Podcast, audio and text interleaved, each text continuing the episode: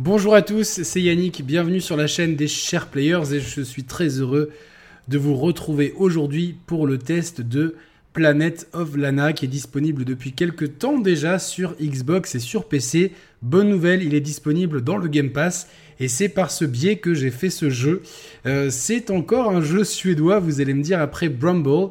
C'est euh, Wishfully Studios et euh, voilà, ils ont, c'est des enthousiastes comme ils se présentent sur leur site de storytelling, d'artwork et de design innovatif. Et donc c'est a priori leur, première leur, premier, leur premier jeu enfin dans la configuration actuelle, Planet of Lana, que euh, j'ai beaucoup beaucoup aimé. Alors premier euh, point fort du jeu, évidemment, vous le voyez immédiatement, c'est sa direction artistique qui est magnifique, vraiment.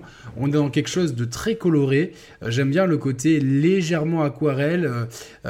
c'est presque ghibliesque par moment. Franchement, je trouve, je trouve que la DA fonctionne très très bien. Techniquement, c'est extrêmement solide et d'un point de vue graphisme comme d'un point de vue sonore, c'est franchement du très très bon travail, il n'y a rien à redire. Les musiques euh, sont euh, discrètes et euh, sont plus là pour accompagner le joueur et éventuellement, quand il y a une situation un petit peu dangereuse, lui mettre un petit coup de tension.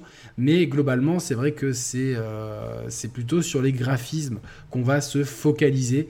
alors, Planet of Lana, qu'est-ce que c'est? On est sur la planète euh, où habite Lana, hein, euh, pas, pas, très original, et donc on va suivre euh, l'épopée de Lana, dont la planète vient de se faire envahir par des machines géantes qui ont littéralement capturé toute la population. Alors oui, ça peut faire penser à la guerre des mondes, hein, pour ceux qui ont vu le film avec Tom Cruise.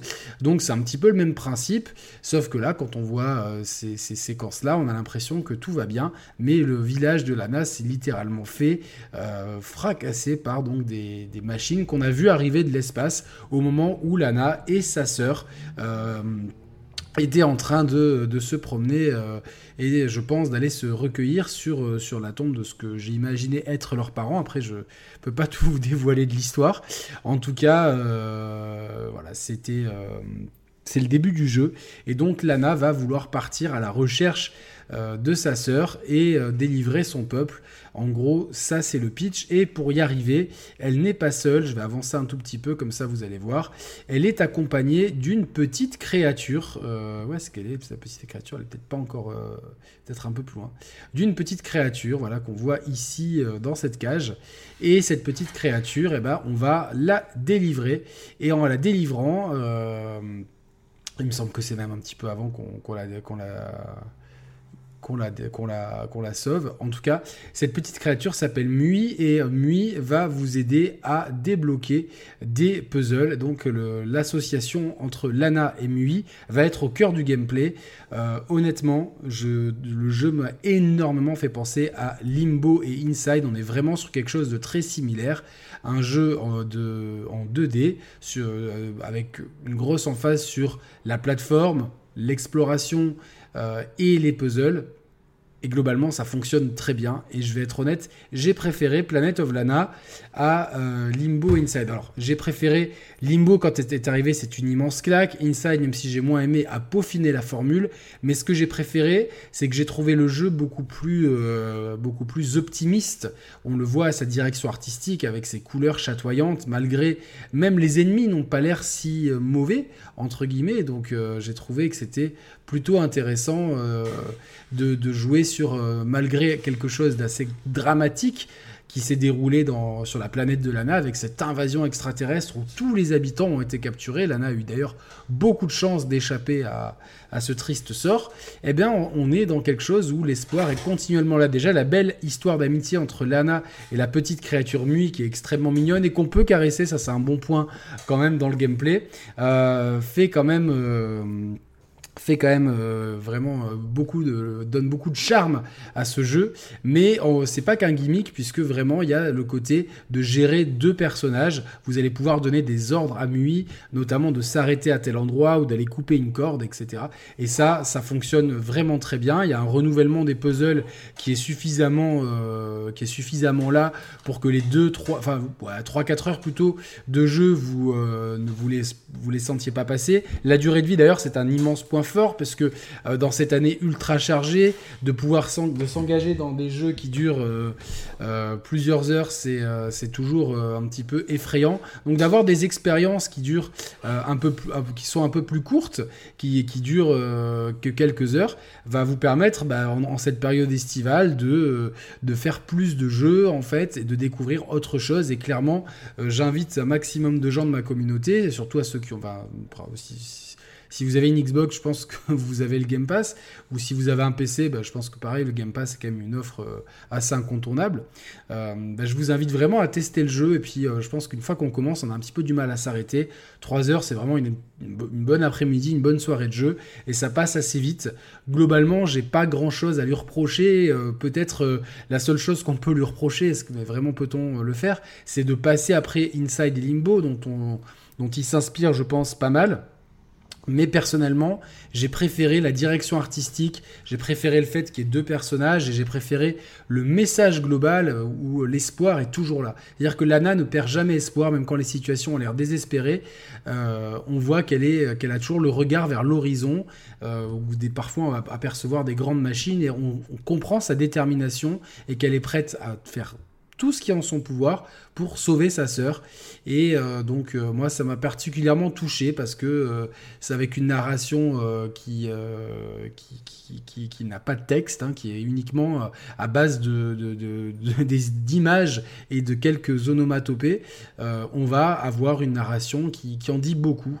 Et pour moi ça c'est du talent parce que je trouve que alors, c'est pas, pas, vrai pour tous les jeux, mais quand on, euh, on s'écroule, parce que là je, pense dans ma tête à Baldur Gates 3, mais c'est dans beaucoup de jeux, dans, ce type de jeu, si on s'était noyé dans des textes à non plus finir, clairement ça aurait cassé le rythme et ça aurait cassé une espèce de magie aussi euh, que, que je trouve et qu'ont un petit peu ces jeux dont la direction artistique euh, font briller avant tout le l'ensemble. Et je pense à par exemple bah, Limbo en son temps. Je pense à Gris, que j'avais pas mal aimé également, euh, qui était, que j'avais fait sur Switch, me semble-t-il.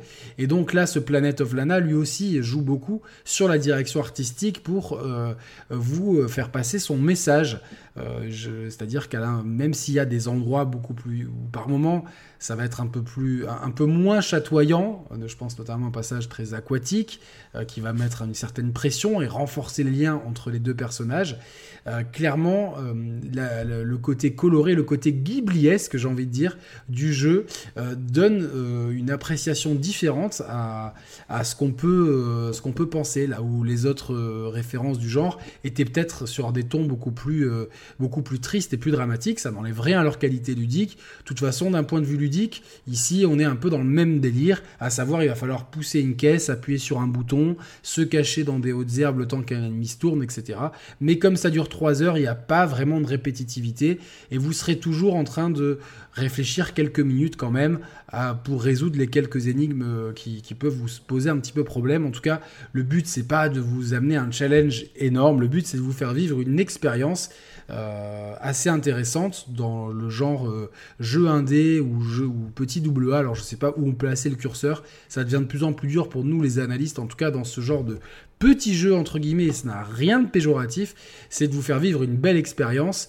Et honnêtement, pour moi, le pari il est largement relevé. Je sais que le jeu a eu une très bonne publicité et euh, c'était avec une énorme curiosité que j'ai lancé le jeu. J'avais un petit peu peur de la sur-hype, de vous voyez que les gens euh, juste sur une direction artistique ils, crient au Gotti. clin d'œil à mon poteau Emar qui se reconnaîtra dans ce parti pris. En tout cas, clairement le jeu fait son taf, il le fait très bien.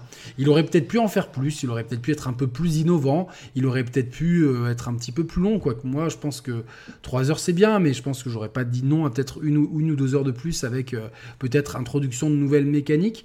Mais c'est un excellent brouillon hein, pour les pour les, les, Suédois, le studio suédois de Wishfully, c'est un excellent, plus qu'un brouillon, un excellent premier jet. Excusez-moi, c'était pas du tout euh, à force qu'on dise que euh, Breath of the Wild est un brouillon pour TOTK, c'est le nouveau mot à la mode. Non, non, c'est un excellent premier jeu qui est une très très bonne base et qui, est de très bon augure pour la suite. Et bravo à Microsoft d'avoir euh, su mettre en avant ces jeux dans le Game Pass. On espère qu'avec la prolifération de AAA qui va arriver avec à partir de Starfield, et puis euh, Forza, et puis Fable, et puis Hellblade, etc. Euh, Xbox n'oublieront pas non plus de mettre en avant ces jeux euh, indés, voire ces petits, ou moyens AA qui méritent amplement d'avoir une mise en lumière, parce que je pense que le gros problème de cette scène euh, de, jeu plus modeste, c'est qu'elle est tellement prolifique qu'il est difficile pour les joueurs et même pour les critiques comme nous de s'y retrouver. On n'a pas le temps de jouer à tout et euh, c'est difficile de, euh, même des fois d'obtenir les, les, informations qu'on souhaiterait sur les jeux, les clés, etc. C'est pas toujours simple. de ce fait, c'est clairement le Game Pass est une bonne idée euh, pour ça et je félicite encore une fois Microsoft d'avoir pris cette initiative de mettre en avant les jeux euh, des jeux comme ça. vous avez vu le test de euh, Bramble Yes, j'ai réussi à mec qui se prend pour Vandame. Vous avez vu le test de Bramble de Mountain King hier? Vous avez le test de Lana. J'espère vous proposer d'autres tests de jeux indés. J'ai notamment Dordogne et Gravity Circuit sous le coude aussi. En tout cas, voilà, j'ai profite de cette période estivale comme d'habitude pour un petit peu sortir de ma, ma, zone de confort et profiter de ça pour, euh, pour justement euh, donner un peu plus de, crédit aux, jeux indépendants. Et bonne nouvelle, le club indé reviendra très bientôt. On est en train de mettre ça sur place avec Mehdi et un autre intervenant. Euh, avant que ça soit complètement fait, euh, je préfère voilà, que ça en reste là. Mais en tout cas, c'est en très bonne voie pour que le club indé revienne. Et également, vous aurez une fois par mois, à la fin du mois, avec Samagaga, on vous proposera une émission dédiée au Game Pass pour faire un petit peu un bilan mensuel parce qu'il y a tellement de jeux qui sortent qu'au final on arrive un petit peu à être perdu. Donc ça sera un espèce de guide d'achat du Game Pass. Euh, voilà. En tout cas, je vous remercie pour votre, euh, pour votre fidélité. Je vous dis à très bientôt sur la chaîne des Players. Salut à tous, ciao ciao